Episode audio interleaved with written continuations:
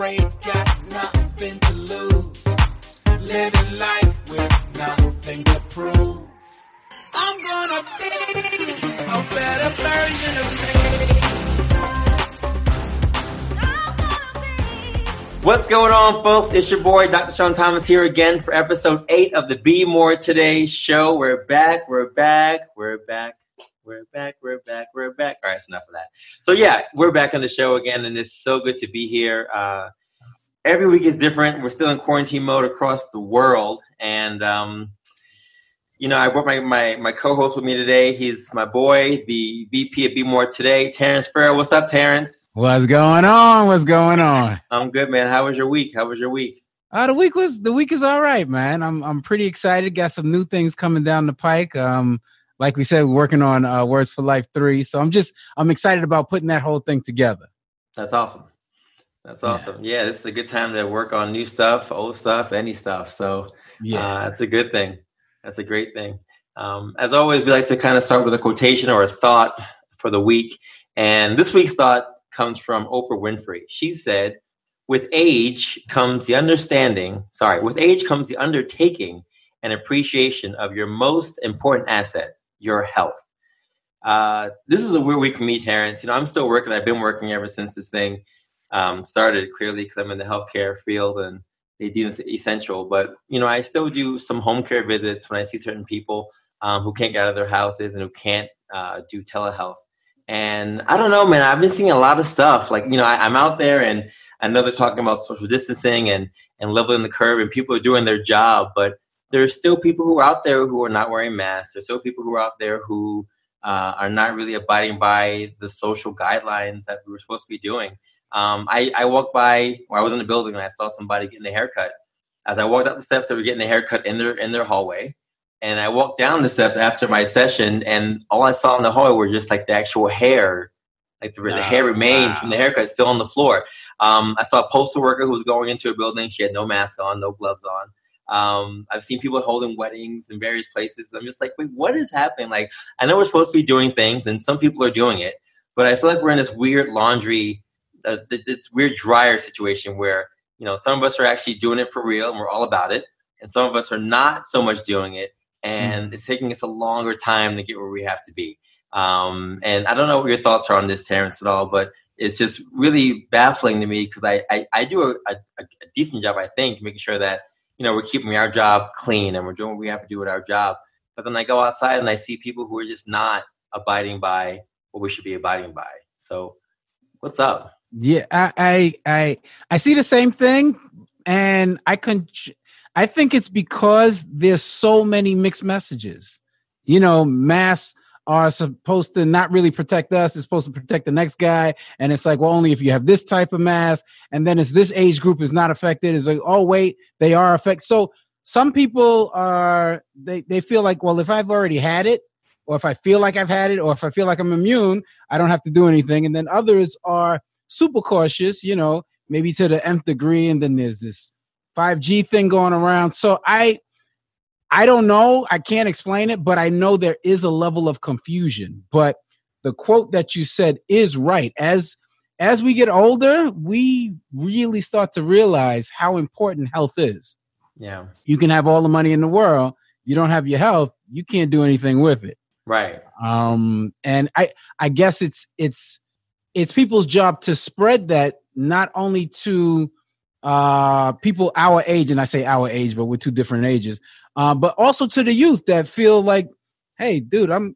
It's not gonna hit me because when I was young, I I always felt like, hey, you give me three weeks in the gym, I'll look exactly the way I want to look. As I get older, I realize that's not a fact. Yeah. What I what I do over the course of months, it's going to take that many months or more to to get to where I want to be. So it's just it's education. It's you know how people feel, uh, how how much people feel like they're being lied to. Yeah, yeah, I do think there is a difference between you know talk about education and yes, there's book smart and it's also like street smart, you know, like like life yeah. smart. And yeah. a lot of people just aren't making smart life decisions. Um, I've heard all kinds of things on news about comorbid, comorbidities and people who have you know high blood pressure or diabetes or whatever those people are a little more high susceptible to being affected by this virus which is true Um, but at the same time, you know, a lot of my friends who are on the front lines are talking about now they're seeing that besides like the sense of smell and the uh, uh, the fevers and the coughs and that kind of stuff, they're seeing people who are having strokes in their 30s and 40s who are having strokes, and they're recognizing that this is more like a cardiovascular thing as well.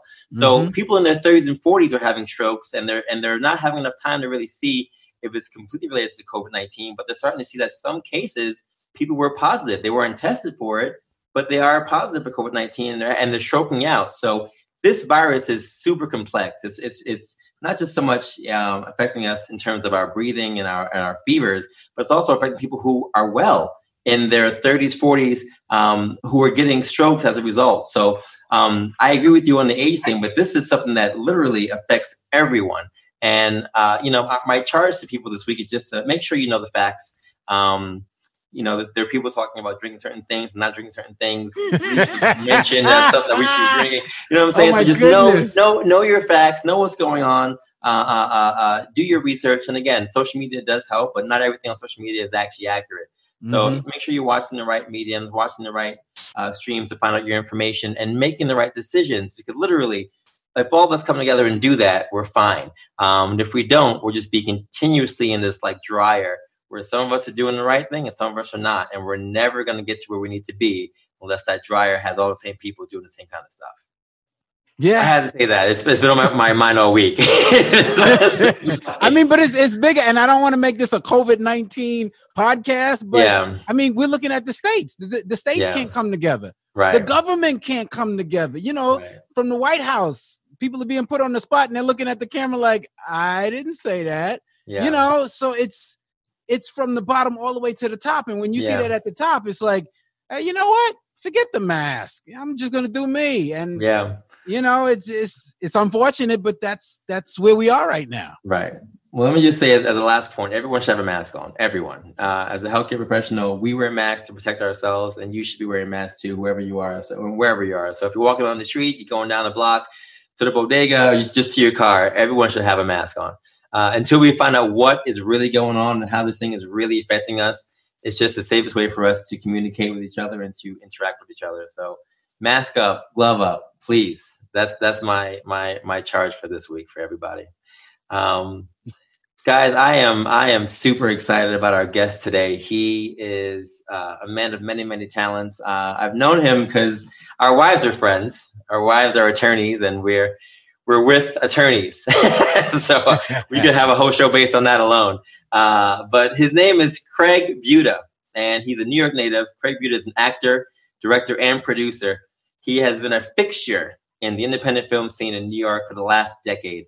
Born and raised in Staten Island, he has spent most of his adult life banging around the borough of Brooklyn in the neighborhoods his family immigrated to earlier in the 20th century. An Italian American with one foot stuck in an old neighborhood and one foot stuck in the bohemian art world of New York City, his life and work have examined this struggle. Originally intent on a life in the theater, Craig learned to hustle down in Coney Island during the turn of the century. A college graduate undercover as a carny hustler, he spent his summers working the microphone on games at the decaying Music park. He saved that money to study acting under the great and recently deceased Bill Esper at the William Esper Studios, where the methodologies of Stanford Meisner became a backbone for his life's philosophy of being in the moment and listening and then responding. Craig molded his experiences down in Coney Island into a one man play that never saw the light of day. He was in the midst of a decade long run as a high school math teacher in a now defunct Brooklyn Catholic school, Brooklyn Catholic High School, and felt like he was burning the candle at both ends, teaching high school during the day and working theater at night. He felt that not enough people were seeing his work. So he transferred a stage show to a short film, which later premiered at the SXSW Film Festival and helped him forge a lifetime of friendships with like minded young artists. Since his initial short film, he has gone on to act, direct, and produce numerous regarded feature films and documentaries that have taken him around the world. He currently lives in Fort Greene with his partner and daughter. Be More Today show, Terrence Farrell, welcome our guest, director, producer, and actor, Craig Butta. Nice. Hey guys, good afternoon. What's good going afternoon, on, boy? Uh, nothing much. We just put the baby to nap, so I have the house to myself. The nice. timing is perfect. Nice. You know, ready to go. Awesome. Well, How are you guys doing? Uh, we're here. Good. Um, we're here. We're here. We're happy you're on the show. We're happy that you're joining us today. We got a lot of stuff to talk about. So, um, you know, I know you're um, uh, an actor, producer, director, and I know that, as you know, clearly all of that stuff's been kind of put on pause in, in certain aspects. So, what's your current situation right now, given all of the events and responses to COVID 19? Yeah, so so I'm pretty lucky that I'm mainly working in the film industry, um, and on a typical year, I'll earn maybe 60% of my income off TV commercials, and then the other 40% more creative projects, uh, feature films, documentaries, uh, art projects. Uh, right now, the commercial fields are done. We, we can't make TV commercials. Uh, it's you know the same way the corporate America shut down, commercial shut down. But um, the feature film industry has three phases: pre-production, production, and post-production. Both pre and post can still happen remotely. So I'm doing both of those. A feature film we shot in December in Brooklyn, New York, um, is in the editing phase. And that's something that's able to be done remotely. My editor is working in his house. He shares links with our team. We share notes. Um, what's interesting is we're at a phase in the pre in the post production process with that particular movie where we would typically do what's called a test screening, which is we invite a bunch of people that don't know each other, that don't know about the movie, maybe that aren't hip or don't know about the, the industry, and we put them together see how do they react. And that's the one piece that we don't have right now is we're doing our test screenings remotely. So i'll send someone a link and a questionnaire but there's really no substitute for the infectious nature of laughter in a movie theater. Mm. um, you by yourself watching netflix you may laugh at this joke or that joke but when you're in a theater with strangers and everyone starts giggling about something maybe you realize you're pick, you didn't pick up on it or maybe there's a vibe that you want, you know what I mean? And we all kind of become in sync as a group and experience as a whole. And that we don't have right now. So, so that's been a little frustrating, but we're working around it. And with technology and these computers now, um, things that used to take place in studios that maybe you've seen on these giant sound stages and, and big screens to do color correction, much everyone's able to work remotely. Um, some of these files are very large and require big hard drives to be shipped around, but for the most part, uh, the post production side is working. So I'm doing that uh, as, as, a job, and then I'm also helping develop projects. So the first phase of getting a movie off the ground is really working intimately with a writer. And sometimes it's just script notes, like how can we make this story clearer? You know, it's really define who the protagonist is and what's their struggle. And then sometimes it's me coming in with a producer's cap on and saying, let's be realistic. You got three different locations here. Why can't he always meet his friend in the same location? That'll be a third the cost for locations. Mm-hmm. Let's simplify this. Instead of five different characters he meets, why doesn't he meet his same buddy every week? You know what I mean? That way we have a better part to offer an actor and it's one character instead of five. So mm-hmm. that's what I'm doing with a few filmmakers now is helping them make their scripts producible. So when this thing does open up, we're ready to go. We got our lookbook, we have our script, we have schedules. I'm doing budgeting. I'm putting together what we call a package and, and beginning the process of talking to investors. So when the gates open, we're first in line, ready to go. Yeah. Mm-hmm. yeah. But we're, we are making the most of it right now, I believe.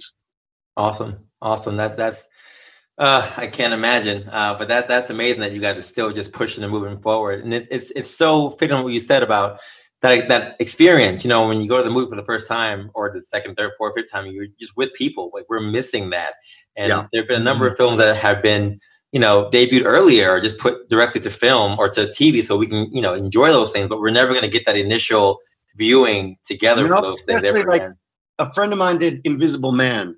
And mm-hmm. uh, that's mm-hmm. like exactly a movie that it was really good, but it would have been great in the theater. Right. That's the, the, those jumps in, in, those kind of classic, you know, universal horror stuff that make you all jump together. It's meant to be done together. Yeah. Even the whole sound design is about us being together and getting you tense and then popping you so you jump out of your seat. There, right. There's psychology to that that's very different when we are watching a Netflix show.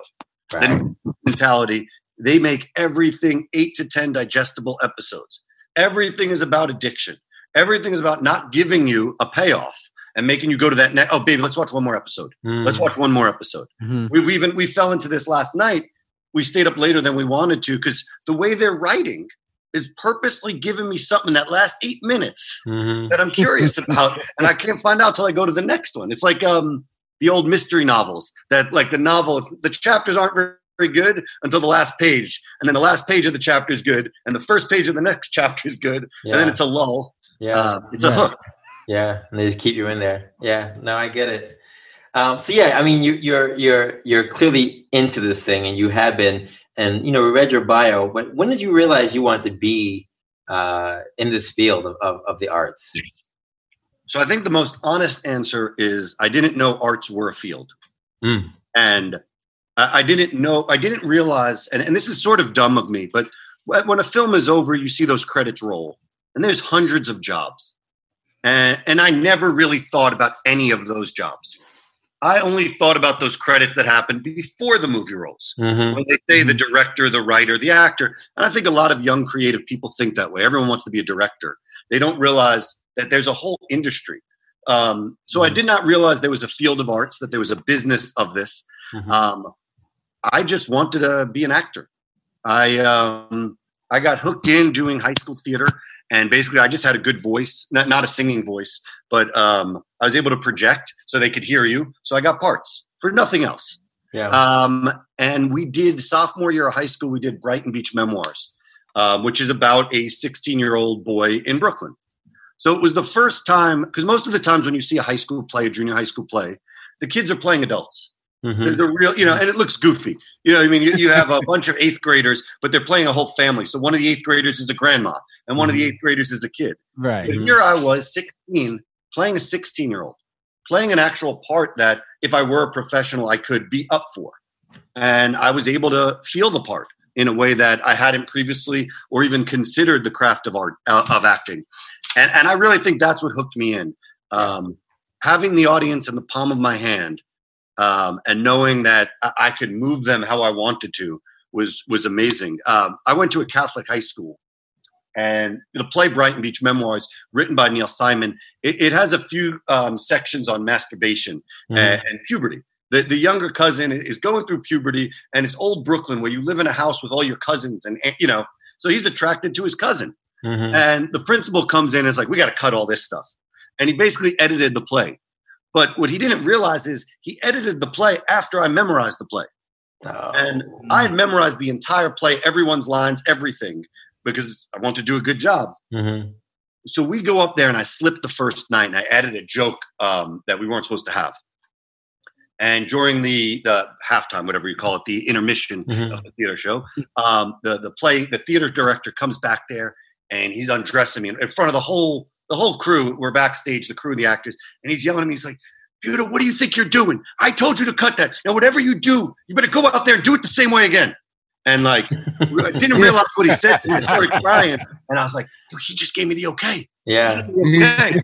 so we went out there, and it was like, you know, it's like magic. Like I looked at him, and I cued the spot where we weren't supposed to have a spotlight, mm-hmm. and he put the spotlight on, and I walked out into the spotlight. This is a 16 year old kid. This is takes some guts. And I gave the monologue that was cut and mm. just has the audience in the palm of my hand rolling. Yeah. And it was yeah. so powerful. Yeah. And it, it, felt like a real rebellion. You know, who am I rebelling against? The principal of my school. But it, it, just felt like I was doing Neil Simon's play justice. This yeah. stuff is not that edgy. Everyone in the audience could relate to it. it. It's about the insecurities of being 16, of becoming a man, of not knowing to do with this sex drive when you're a poor kid and the only people you're interacting with is family. It's hilarious. I mean, and, and, the work still stands up. So I think that's where the seed was planted. Got it. Um, when I went to university, I was the first in my family to go to college, mm. and my dad was not hearing that he was going to get. You know, he had to put the house up for um, what do you call it, a second mortgage. I forget the term, but he had to sell the house back to the bank mm-hmm. to get money to send me to college. And there was no way he was doing this so I could go be a theater actor. Mm. Um, so I was sort of forced to go into a business education and math stuff. Um, and I did it, and there was a lot of uh, sort of tension. Um, but I got a business degree at George Washington University, good school, and every waking moment I spent going around DC acting, whether it was at Howard University, GW, the independent scene in DC. All I did was like, and this is maybe the mindset that I developed was you do A, so you have the freedom to do B. I mm-hmm. never saw them come together till later in life. that A and B could be one thing. I'd Mm. always seen it as you hustle so you have the freedom to express yourself. And, and you do good in school when you get that 4.0. So dad leaves you alone the summertime when you're like, yo, I'm going into Manhattan to do this off Broadway play. And it's weird and you can't come see the show. But, you know, that balance gave me my freedom. And it really wasn't until five years ago that I kind of cracked the code that these two things could become one for me. And that my hustle, my job could be rewarding in a way that before I was seeing as my nighttime activity, my passion versus my work. Yeah, yeah, yeah. I like that a lot. Talk to me about, about your family a little bit. Does your family influence you at all in terms of your work as an artist? Because it seems like they weren't always as uh, into you doing this thing. Is that true or not? No, sure. I mean, even God, even it was a few years ago, my mom said something like, Well, maybe you're just not that good. okay. You know, so Oh, wow. sort of the reverse of what you expect to hear from mama being like, No, you can you know, they just they didn't get it. I mean, I got parts of some pretty cool things, and their re- reaction would be like, Yeah, but why aren't you on the Sopranos? Or they would come see my part in a movie and be like, "Yeah, but you're only in it for ten minutes." It's like you know how hard it is to get in a movie for ten minutes. right. You know how hard it is, like. And it's just like, no, I'm sorry, I'm not Brad Pitt. I'm not the lead on this movie. right. like- I'm working with what I have, and I'm pursuing something that seemed completely impossible and succeeding, and it's just like not registering.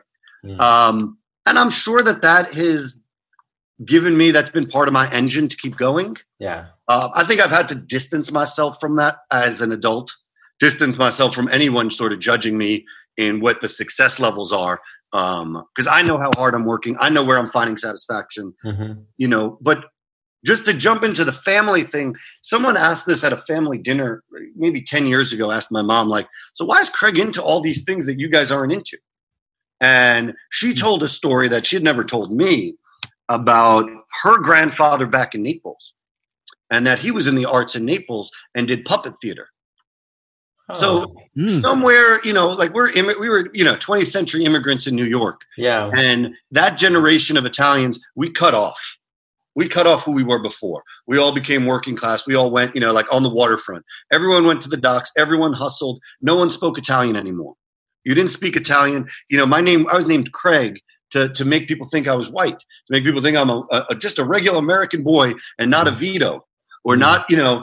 So they did everything to try to get us to acclimate to Mhm. America hmm and they never told us about who we were in Italy and what our family lines were for hundreds, even thousands of years. Um, so the first time I realized that I did have bloodlines in the craft and art world of performance.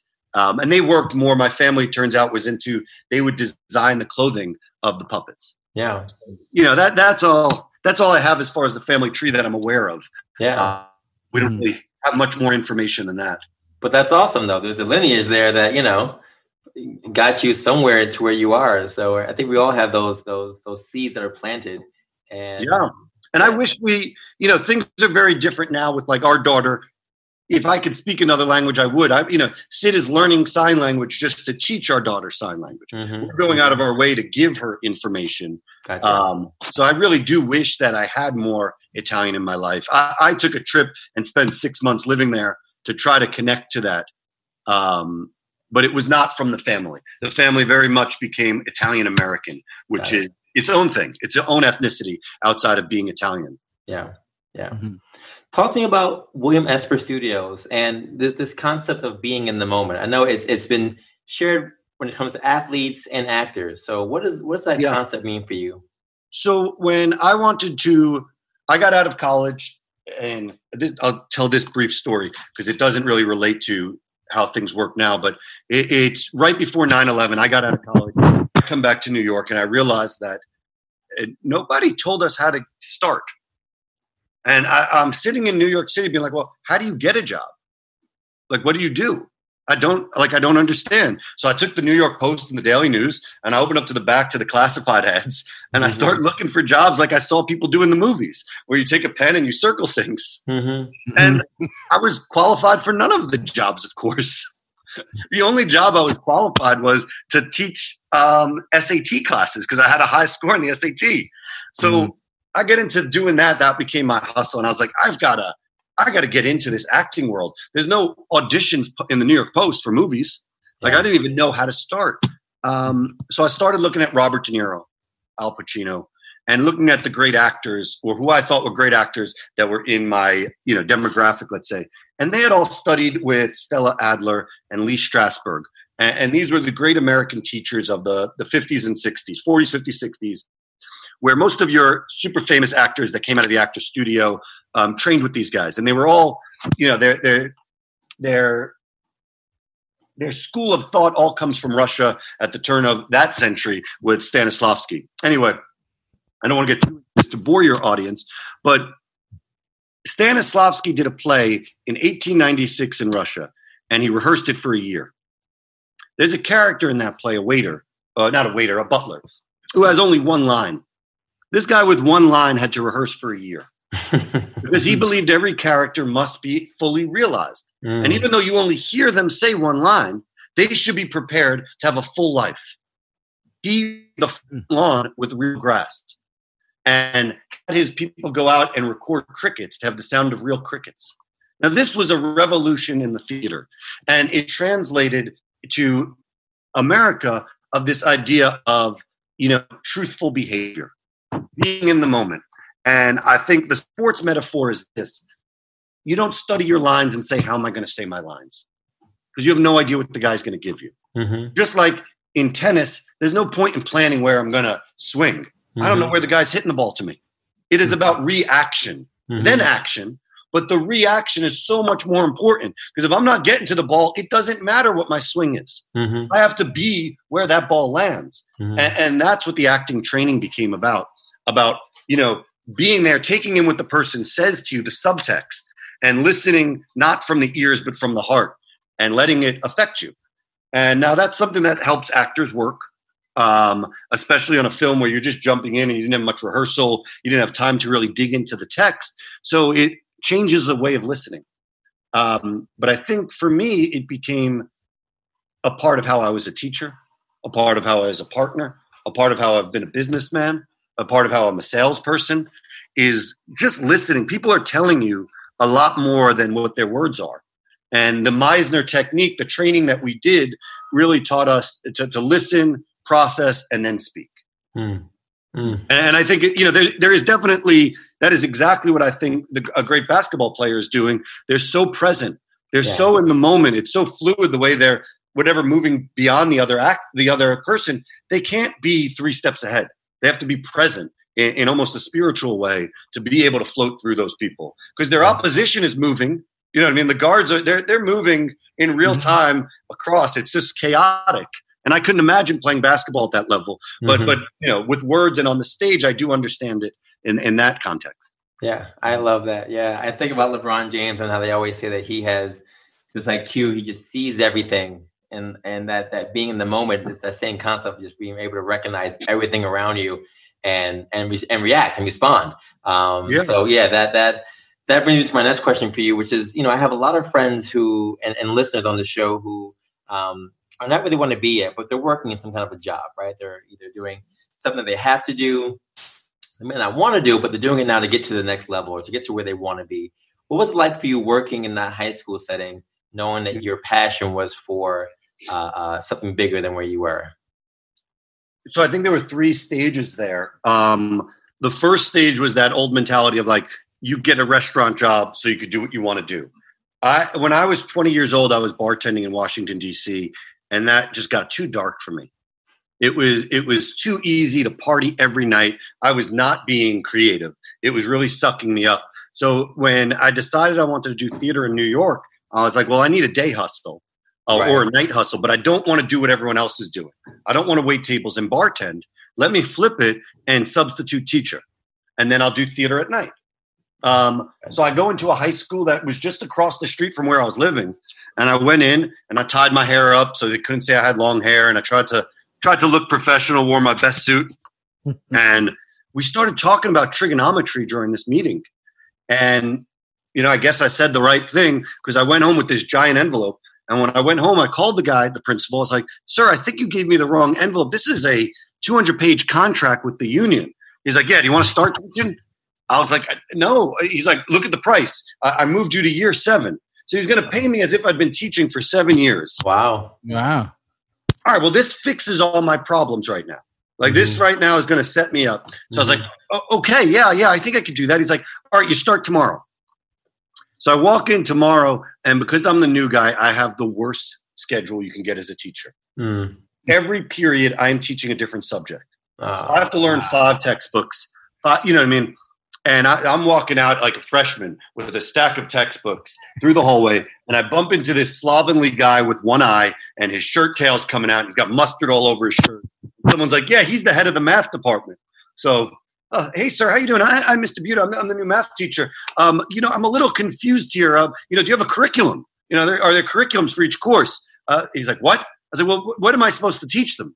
And he looks at me and just goes, "Teach them math." And Yeah. and, and that was my teaching training program. um, so I began teaching the same way reason someone might work at Starbucks, so that way they could be a painter, or Yeah. someone might work in a restaurant. And I, I very quickly fell in love with those kids, awesome. and I, I always loved mathematics. And it is an amazing subject because math can go into any story. So I would start each day with the New York Times, and I'd read an article to them and we would start by talking about current events and then i would try to find a segue each day of current events into my math lesson and you know and i and the way i thought it is like half these kids aren't going to learn math anyway but if i could teach them a little bit about what's going on in the world Mhm. and how to lease a car versus financing and how to Yeah. like if i could school them a little bit it doesn't really matter what subject it says on the door yeah. um, Mhm. and then I began to use the school um, to make art. And what I would do is all summer long, I would shoot.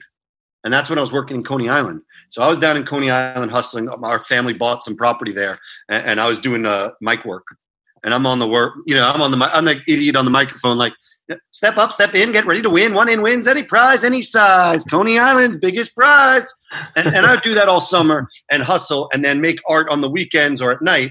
And then I had all school year to edit and try to get into film festivals. So mm-hmm. I, I was making the most of it. But I hit a point where I was shooting all summer, making a movie. I was teaching all year, but I also had to teach an after school program to make enough. I was editing at night. Then I was doing a play. And I remember on my 30th birthday, I was just like, I, I've been up since 5:30. It's one in the morning. I'm just getting off. I'm just finishing my work. I'm only sleeping four hours a day. This this can't go on. The, the, my Mhm. body is not 26 and it can't just run on adrenaline. I, I need I need a diet. I need to sleep. Um, and that's when I, I hit the phase three of teaching, where teaching started to hold me back and, and hold me back from being creative, and I had to get rid of it. Um, but you know that still phase there when I was really in love with the kids, and I was getting something creative, and I was bringing everything back. I um I was running this program. We were calling it the High Five, and all the Broadway, off Broadway theaters, uh, Radio City Music Hall would give me five dollar tickets on Monday nights. So Monday nights are like the worst night, right? No one ever goes out. So I was taking these kids, these group of kids from Brooklyn, all very diverse group, and I would take them every Monday night to see a show. And like, you know, just they were so inspired. They would come see my plays. I took them to film festivals. So there, there was a real sweet spot there when my energy was at its highest. Mm. But at some point, I needed to break away and focus more energy on the arts. And you know what I did, my transition. I don't know if this is helpful to your audience, but my transition was to get back to the bar world, because what happens in the bar world is when you want to take off, everyone's dying for your shift. You get the Friday, Saturday night at a bar, and you're making two, three, four hundred dollars. When you want to take off, people are jumping in line. So it's very easy to get time off to shoot a movie. It- while teaching is very hard to get off. Right. It hurts. You don't want to do that to your kid. You know what I mean? You become, you're like, wait, I only get 180 days. And then with the test, with this, it's like I'm only in the classroom 150 days. I'm Mhm. not taking a sick day. Mhm. The kids are the ones who are losing out. While bartending, you never feel anything if you take a sick day. right, right, right, right. Um, I, I, I wanted to. I mean, the fact that you're doing that, you're actor, director, and producer. Um, I, I guess personally because I'm in music, and you know, I, I, I am the, the songwriter, the producer, and also the mix, the the mix engineer. So I, I understand all the different facets, or to some degree, of what it is you're doing. My question is, which do you enjoy most, the acting, directing, or producing? You know, I don't think anything will top acting in the theater. I think the live audience working on classical text that's tried and true. Mm-hmm. Um, you know, there's nothing like doing Chekhov and, and, and, doing like great work in a theater. Um, nothing will ever be that high. Now, I'm not getting those parts. They're not, you know, I mean, Lincoln Center is not calling me to be in an Ibsen play. Like, they're just not. And so that is not necessarily where the industry wants me. Right, um, right, right, right, right. Even directing, I've had the opportunity to direct TV and film. Um, I haven't hit home runs in that field. I've hit more home runs on the business end because I think that that's where I've always had to balance. I think because of the way I came up, I always had to think about money. I've never been able to say, oh, I'm just going to worry about my movie creatively. I've always had to worry about, well, how am I paying for the movie? How am I paying for my life while I make the movie? How am I paying to get the movie out there? And I essentially developed a producer's mindset of gotcha. thinking creatively, making the project as good as possible, but also constantly being aware of time and money. And whether I wanted to be that person or not, that's who I became. And I'm very comfortable with that because I am in the arts. I am being creative on a daily basis. Um, but maybe my ego had a chill. The ego of maybe being the singer on the track. Like if we made a music video, it's not me up front. You know what I mean? But I'm going to be involved in everything. I'm going to be involved in what lens we shoot, who is up front, how we're moving the camera, how this thing is getting out there and showing it. It's not being my face anymore. And I'm more than comfortable as I'm aging with that. The last thing I would want to do is be on camera right now and have to worry about does my hair look good? Am I losing my hair? Am I gaining weight? Do I look cool? Do I need a tan? Um, I really like that I've uh, calmed the ego down and I'm behind and I can wear what I want and do what I want. And it sort of gives me a little more flexibility to be myself because I'm not on. I don't have to watch what I say. I could be a little more erratic, you know. Right, right, right.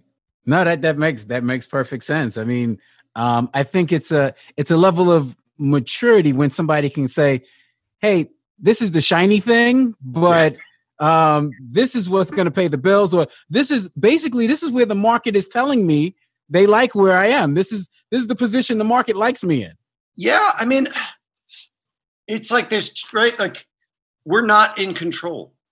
We may think we are, but mm-hmm. like if we listen, if we pay attention and, and, and really listen, so someone's asking us something. And it's so much easier to listen and, and, and give back than to try to force something that no one wants. Right. Um, now, look, certain people have a vision. I, I have worked with artists that, that have a vision that doesn't make any sense at first. And they are they stick to that vision and eventually people see what they were seeing.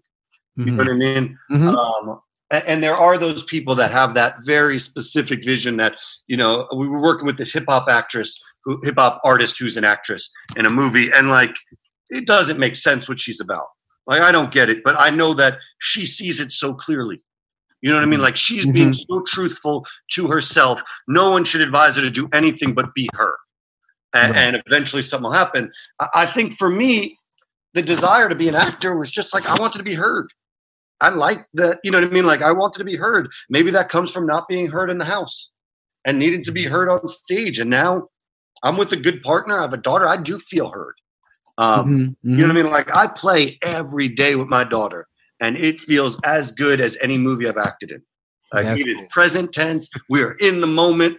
I am really the monster getting her, or I'm really the customer at her new kitchen she opened.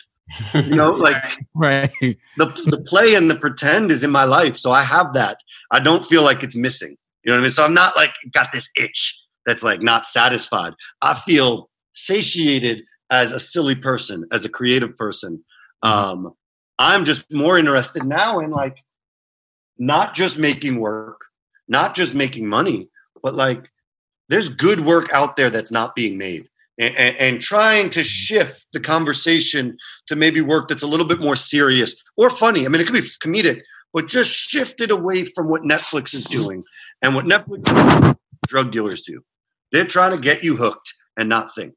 They do not want you thinking. They want you consuming and consuming. And every day you need a bigger dosage and you need more and you need more and you need more and you don't need more. You don't need to, you don't need that many movies. You right. need more reflection you need movies that make you think about movies more or think about yourself, but you don't need mm-hmm. more content. You shouldn't be watching more stuff.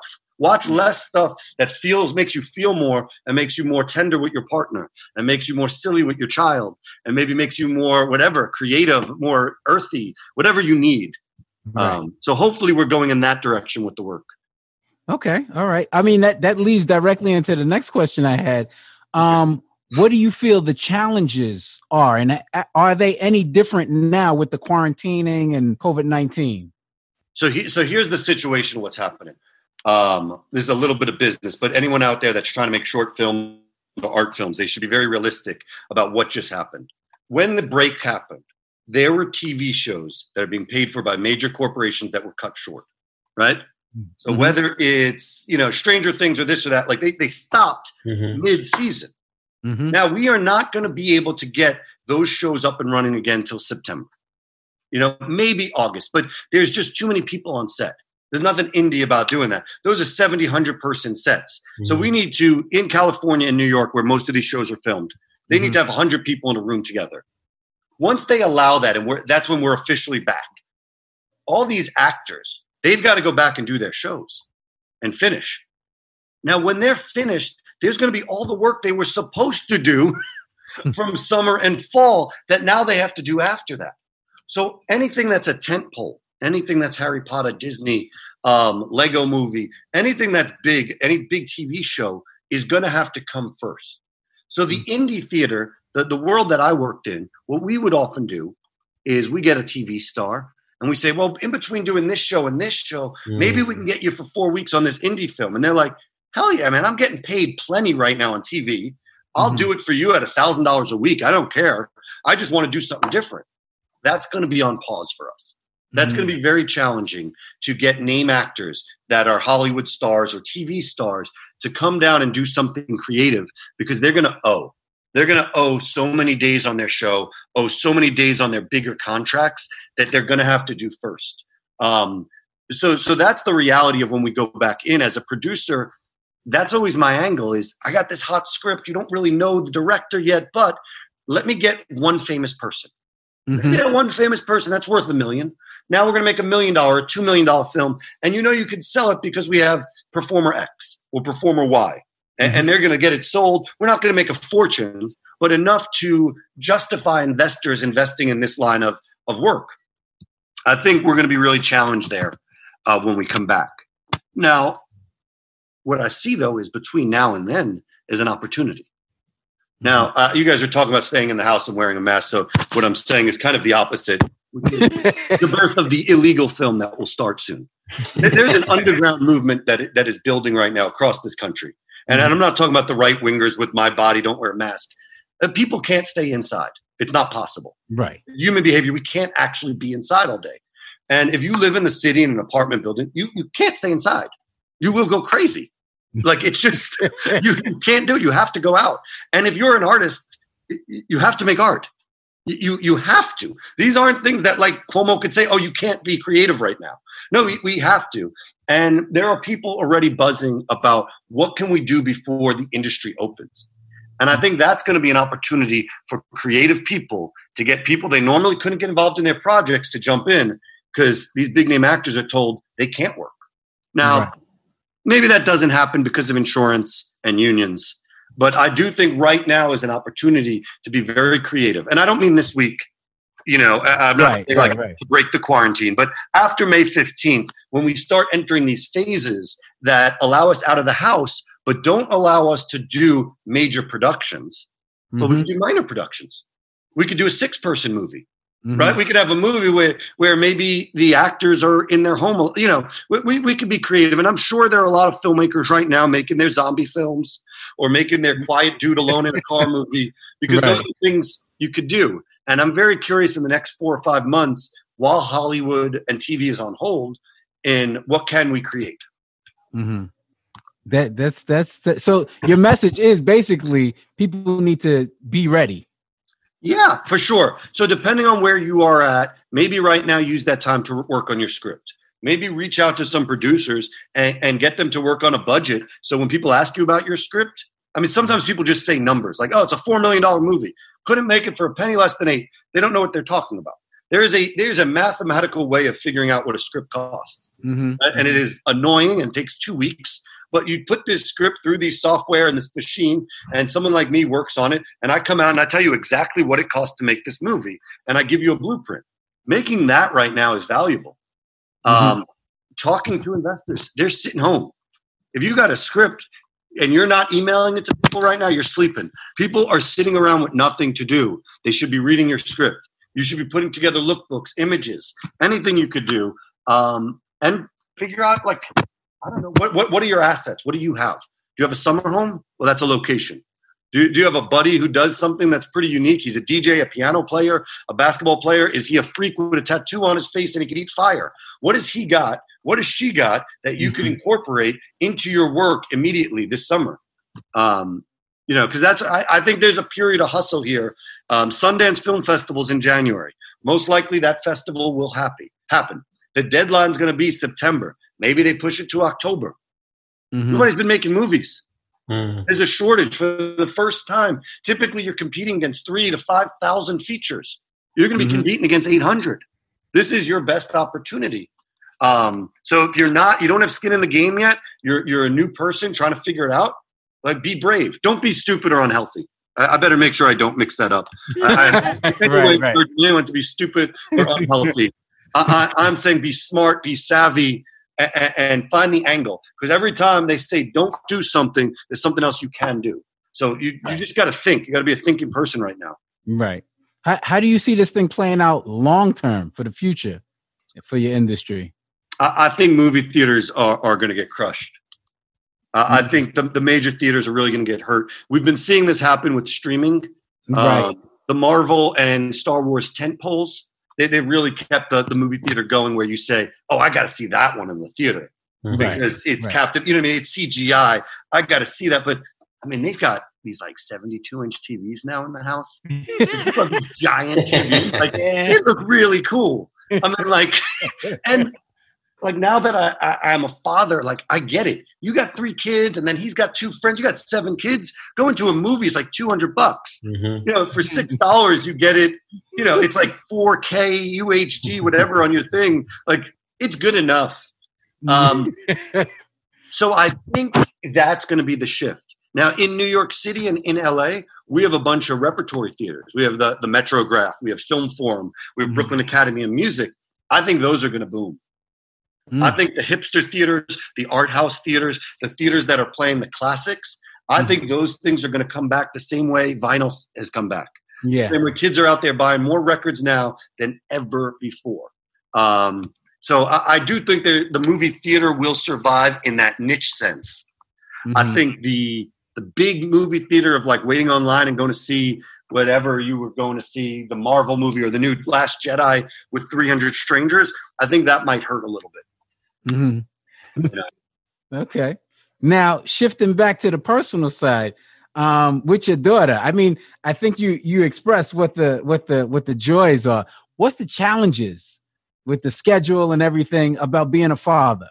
I was gonna say what's the challenges and the rewards of being a father.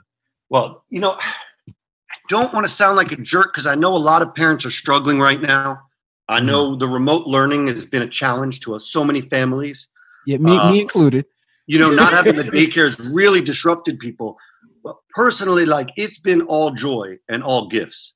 Being around her, like when I'm not around her, all I am is stressed that I'm not seeing what she's doing. So Mm. getting to be around her all day, I am just over the moon. I have zero complaints. I will not complain about a single thing. This is the best. I, I love this. This has been an amazing time. My, you know, my wife is is an attorney, very stressful job. She's in the other room though, and I could go in there and I could just touch her when she's stressed and give her a mm-hmm. kiss. I Right. could just be tender with her during the hard part of the day. That's a gift. Mm. Normally, I can't. I can't mm-hmm. be there for her throughout her day. Like so, we are on top of each other. But you know, I'm very lucky that it, it's a love fest here. I mean, this house smells amazing. There's food going around, and like everyone's giggling and everyone's hugging all the time. So, you know, it, it's really just great. Um, but if I do have to answer and choose something that's been challenging, I think it's the social aspect of the art world, and that's getting jobs is not always about applying for the job as much as going to the after party. And I Mm. don't go to the after parties anymore. Right. So I might go see your film or go to your event, but I leave early. I don't get to that part where after the party we go to the diner or we stay out till two in the morning and we like we connect mm-hmm. and we're like, yo, I got to work with you. I don't get to that part right now. Mm. I, I, show up for events when I can, and then I go right back home because I, you know the day starts so early. So I'm missing out on, on on that phase. The and it is a party aspect, but I'm not missing out on the party side. I'm missing out on the social side of the late night party, which is where a lot of ideas happen and a lot of community is born.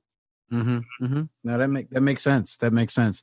Um, with everything that you're doing, time management tips. I'm I'm big on time management. Uh, learn learning from people their time management tips, especially when you when we have somebody on that's doing as as much as you're doing. I, I got to say, I think teaching high school, like I so I taught high school pretty much right out of college. So my whole life until I was almost thirty was broken down into forty every forty minutes a bell rang. Mm. I was also like Sean a track runner.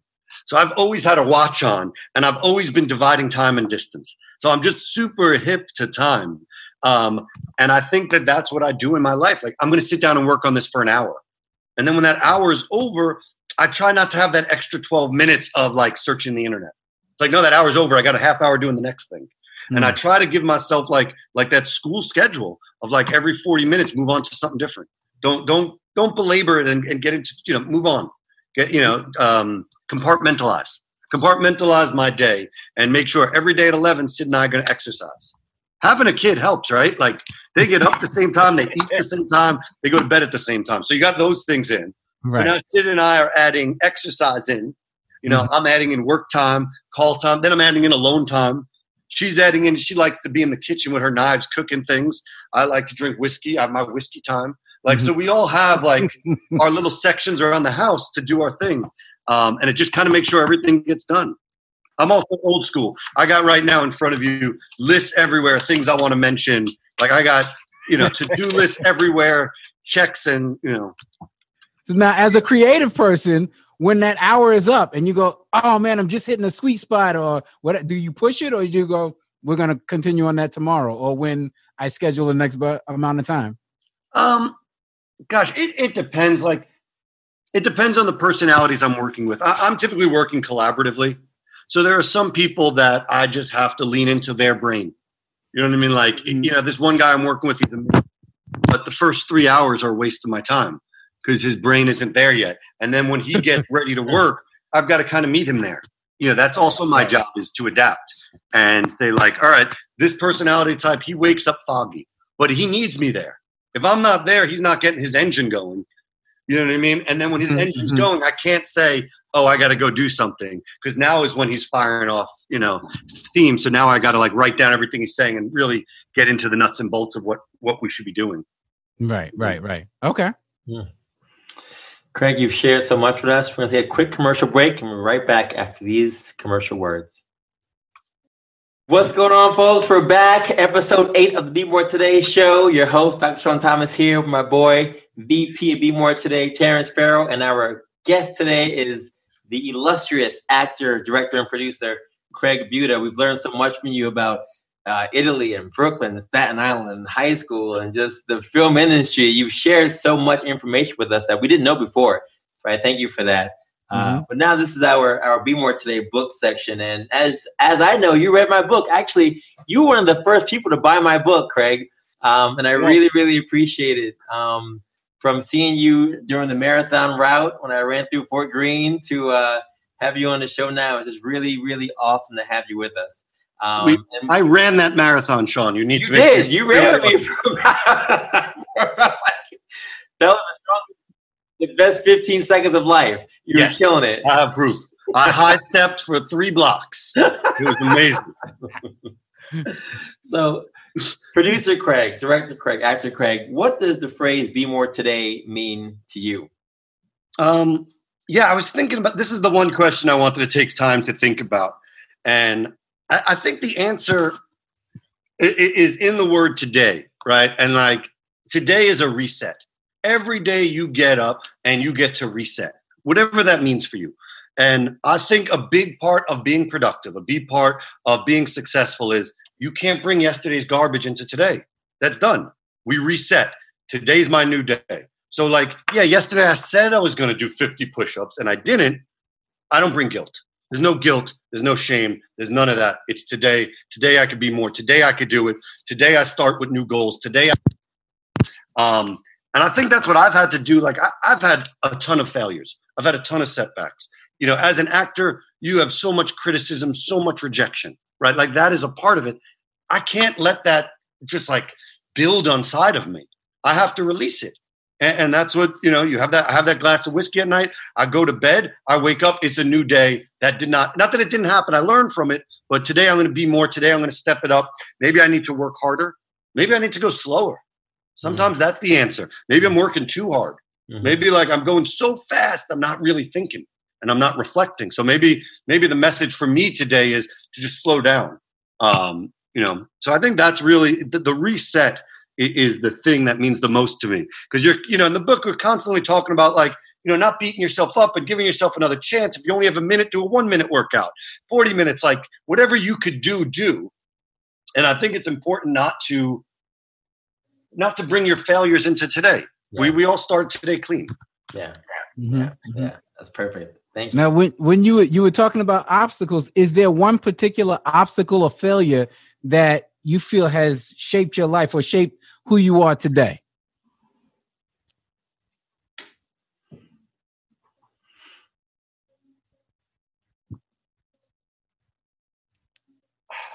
It's probably one of the movies I made that I thought was just a home run.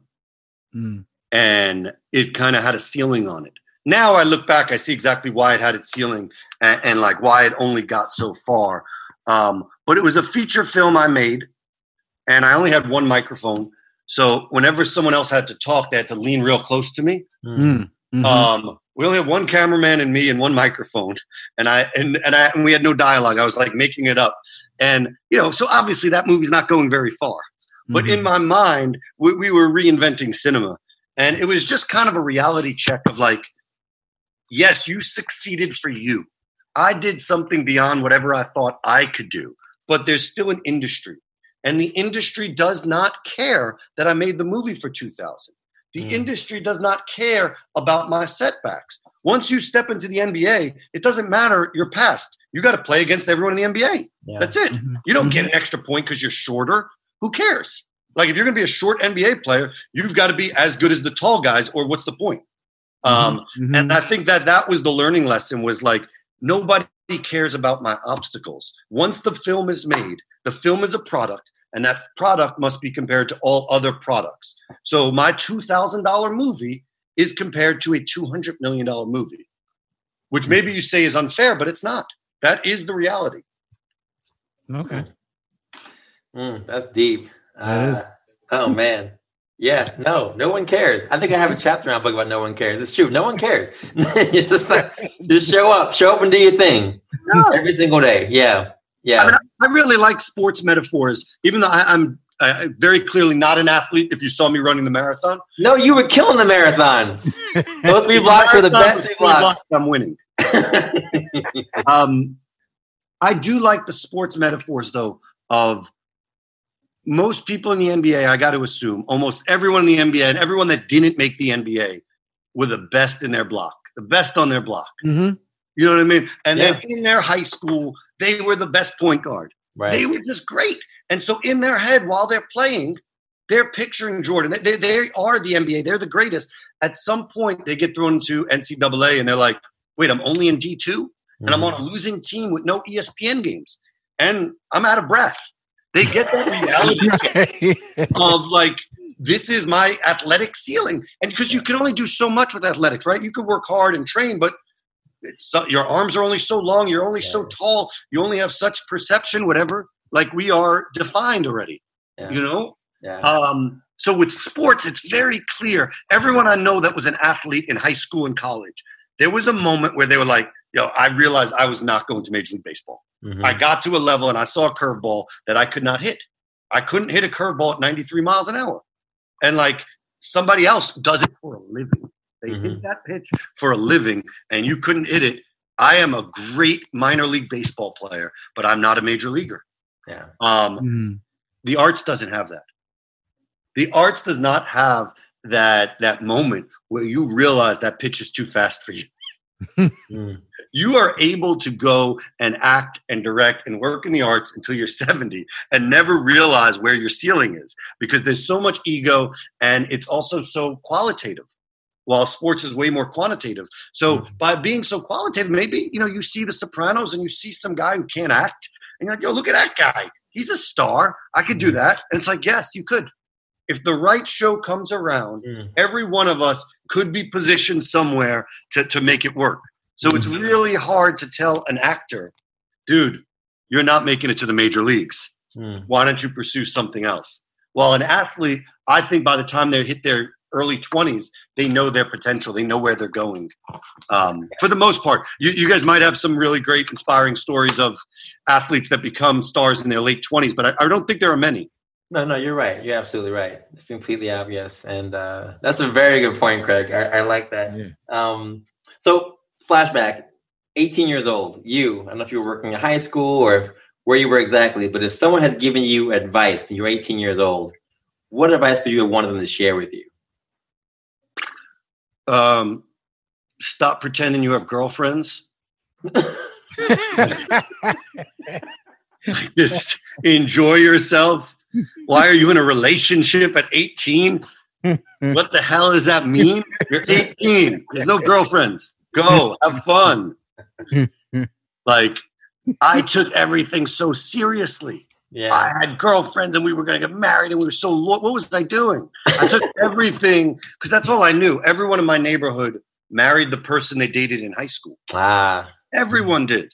Everyone was married by 2021 Mm. You know what I mean? Like the whole the whole neighborhood was very homogenous. Italian Americans, parents got married right out of high school. Mm. All the dads worked for the city, whether firemen, cops, uh, you know, sanitation, that kind of stuff. The moms maybe were teachers or nurse. I mean, it was very textbook, um, you know, working mm. class, blue collar uh, stuff. I-, I wish someone just said, "Dude, chill, go nuts."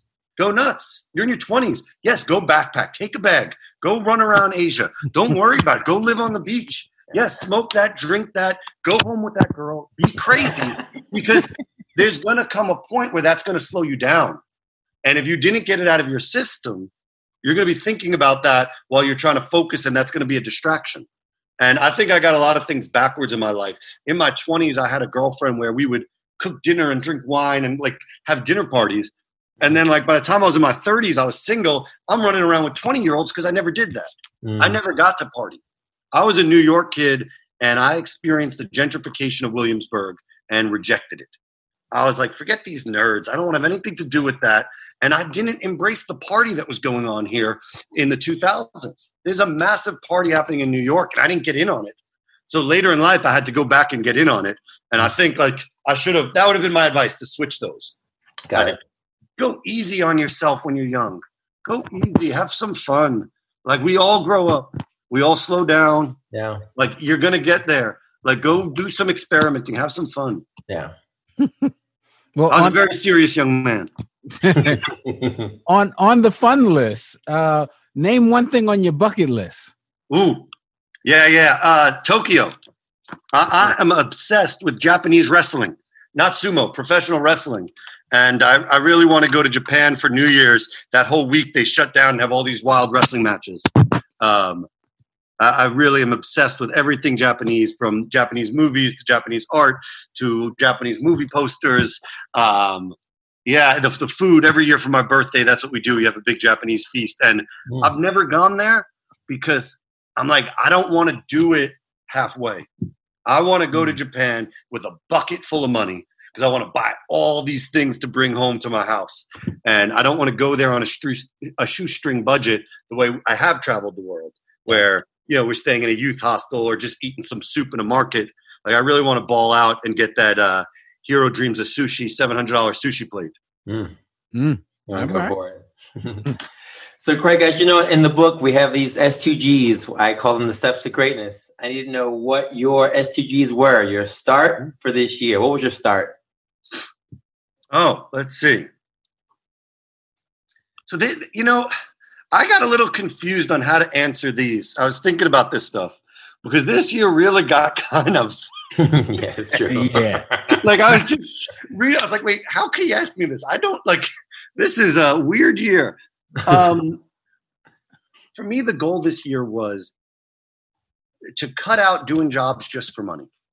There's a lot of jobs I take I don't care about, and I do it because the salary's right, it fits in, and I'm not present. I, am going through the motion. I know how to do it, but it is really a waste of my skills. But I'm doing it because they're putting bread in the, the account, and that helps. Mm-hmm. Um, so my goal this year was to say no to those jobs and to create my own work, to create the job, to talk to the investor, to talk to the artist, and create a job and create my own salary. So I would be able to earn what I wanted to earn because I'm the one making the budget and I would decide what I was working on. That that was really the goal for the year. Yeah. And, and it really started off great. I had like all these projects lined up. Everything was feeling good. I did my last commercial. I was like, I'm done with that.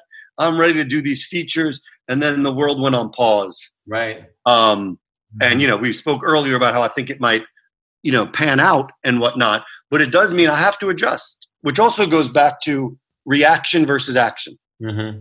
Mm-hmm. I had a plan on what this year was going to be. We all did. None of us were right. yes, None of us are happy with the year we thought we were going to have. So what do we do? How can we react to what we were given? And I think that's what I am doing. I'm trying to see, um, you know, can I make Zoom movies? Are there Zoom movies? I'll try to make a Zoom movie. I'm going to try to be as creative as I can in the next six or eight weeks. And then when I come out of this, I may have to put my foot in my mouth and go back and do things I didn't want to do because we're short on money now. Now we're spending and not earning. So that's fine. I, have done that. I'll go. I'll go do anything. I just need to get out of the house. But so right now I'm focusing on a shift. Like I need to earn again. I need to feel safe. Make sure my family is good, and then maybe that creative push that I had in 2020 becomes 2021. And you know, sort of what I said about that reset. I'm not going to hold that against me or feel like a failure. The whole world paused. Some people aren't going to come back from this pause. I will come back, um, and I will get back on track. You know, I, I don't have the full game plan because we can't see the field yet. Uh, we don't even, you know, it's like a fog is lifting over the football field, and we're finally seeing who we're playing against. We don't even know what our opposition is just yet. Right. Yeah, yeah, yeah. No, that's that's that's deep, dude. And it's true. I mean, we we have all these ideas about what we want to do, but and I think there's still good good things to have. But like you said, everything is is different. Even you know, May 15th is a date. That could be June 1st. Yes. That could be July 15th. you know what I mean? So we don't know really what's happening, but we're taking it as as it is. Um, yeah, and as long as they're keeping these kids home, uh, you know, there's no school. Like they could say what they want. How are we going to work? Yeah. Yeah. we we have you know you got a couple million kids just sitting at home like yeah. somebody's got to watch the kids somebody's got to entertain yeah. them and educate them um, that means there's one parent in every family almost that is it's some if you have two kids you have two parents that have a full-time job right now um, it's been a very different quarantine for those with kids and without right, right. absolutely so awesome craig it's been a pleasure man to have you on this show we really appreciated it um, any final tips you want to share with with the listeners? Oh gosh, um, just to you know, be safe, be smart, but don't you know? Remember that, that there's a thing in the Pirates of Penzance. Um, the Pirate King, he, he's there's about to be a mutiny on the ship, and he says, "Individually, I love you all, but collectively, I loathe you." And, and that's how I feel about government. You know, individually, like most of the people in this country are good people almost everyone I mean, I worked all almost all 50 states. Mm. There's good people everywhere. But for some reason, when we come together, it gets corrupt, whether it's the Republican Party, whether it's the federal government. So be safe, but also be weary of who you're getting your advice from. Mm. Remember, this is a bunch of idiots that took really bad jobs because of their ego. Being a United States Senator is a terrible job. These people took awful jobs because of their egos, and they're telling us about science that they don't really understand. And like, just, I think you got to question everything. You can't just trust the federal government. That guy's a moron. And, and, the people that are advising him seem smart, but use some common sense here. Um, during this last few weeks, the richest people in America got a lot richer, and I didn't, and you probably didn't either.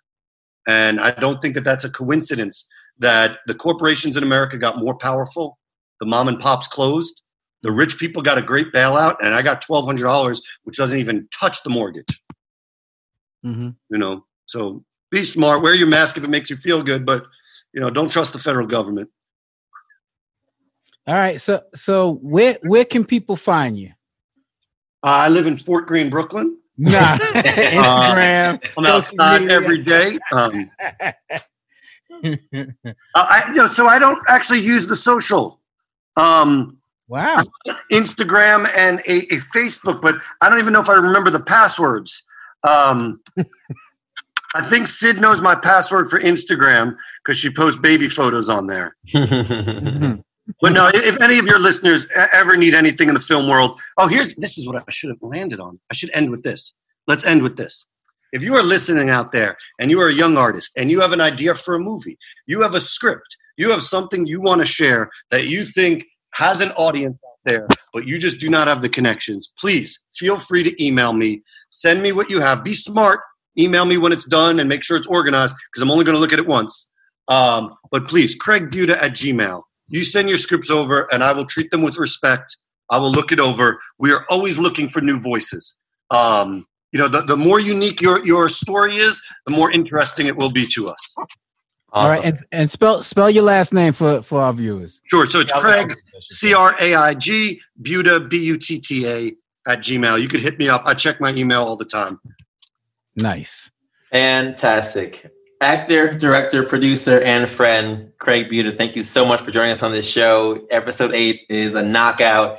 Uh, we learned a lot today about the film industry, and uh, yeah, I'm excited, man. I'm excited to see where this goes, and I'm excited to see where you go and, and all your exploits and your and your projects. Uh, thank you so much just for being on the show with us and for allowing us to learn from your expertise. Oh, well, thank really you guys. It was a fun uh, Sunday afternoon here. Yes, sir. Yes. And as always, folks, we got to end with our quote again with age comes the undertaking and appreciation of your most important asset, your health. Please be healthy out there and be safe during this time. Uh, continue to, like Craig said, educate yourselves and make smart decisions. Uh, but use this time wisely. Just go out there and make sure that we can come out of this thing uh, a little more ahead than we want it to be. And those of you who are in acting or or the film industry, make this the time to get out there and put some stuff out there. It's a great time to be an artist and a great time to uh, be creative during this time. For those of you guys already know, we are Be More Today. We're on Facebook and Instagram, so go on those uh, websites and like us, please. We love to hear likes and anything you want to share about the show. You can give us a review on any of our podcast platforms. We have so many now, from Spotify to Anchor. Apple Podcast, and Google Play and Stitcher as well, and Castbox. So we're everywhere right now. Uh, give us a review. Let us know how you're doing. We like the show. We've got some reviews in the past. We really appreciate those things. Thank you so much for all that. We, our website is also bemoretoday.com, so you can follow us on there for our music, our book, and the podcast information as well. And if you want to send us your thoughts via email, it's bemore number two day at gmail.com or again, any of our social media platforms we are going to be ending our 40 day book challenge. Um, and that's going to be in May. So if you are still following us, you can go to BMT Book on Instagram. You can follow us for our everyday workout plan that we're still putting out there for 40 days. And as always, uh, we just want to thank you guys for joining us on this show. Episode eight is in the books. And we just want to say that we will see you again next week. So until then, have a good day, have a good night, have a great light, and let's continue to be the most that we can to be the best version of ourselves. Have a great time, folks. Peace living life with nothing to prove. I'm gonna be a better version of me.